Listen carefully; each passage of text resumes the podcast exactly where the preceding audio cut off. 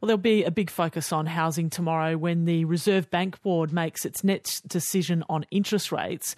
Money markets think the RBA will continue last month's rate freeze, but some economists say it could be a close call. I'm joined now by the ABC senior business correspondent Peter Ryan. Um, Peter, good afternoon. What can we expect tomorrow? Well, Sally, uh, just listening to that story, a lot of hardship out there for borrowers who've taken on too much uh, debt, and that's something that the Reserve Bank will be having to look at, given that there have been 10 consecutive rate rises already. But this is going to be a line ball decision for the RBA board. Of course, last month they decided to freeze the cash rate at 3.6% after those uh, 10 rate rises. Remember, the cash rate this time last year was down at 0.1%.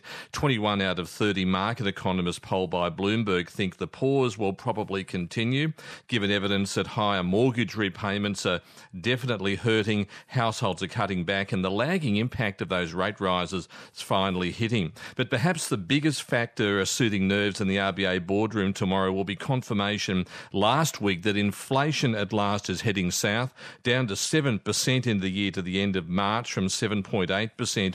Importantly, core inflation, which strips out those volatile factors like uh, food and petrol is also lower at 6.6%. So basically, the RBA is expected to perhaps be looking for more time to assess the impact of these uh, rate rises, which have been quite painful for many Australians. So, Peter, what would make the Reserve Bank decide to press the rates button tomorrow? Well, uh, while inflation is heading south, which is good news, it's still incredibly high and well above the RBA's target band of 2 to 3%. The economy is also running quite hot in parts, especially the labour market, with the official jobless rate at 3.5%, which is a 50 year low. Also, some confidence, as we've been hearing, with housing that the worst of the correction is over and prices are starting to tick higher. The RBA doesn't specifically use interest rates to calibrate housing but the board will be watching closely for any signs that consumers are probably a bit too resilient. And we'll be hearing more from RBA Governor Philip Lowe tomorrow night when he speaks in Perth.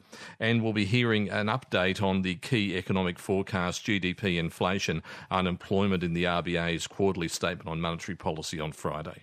That's our senior business correspondent there, Peter Ryan.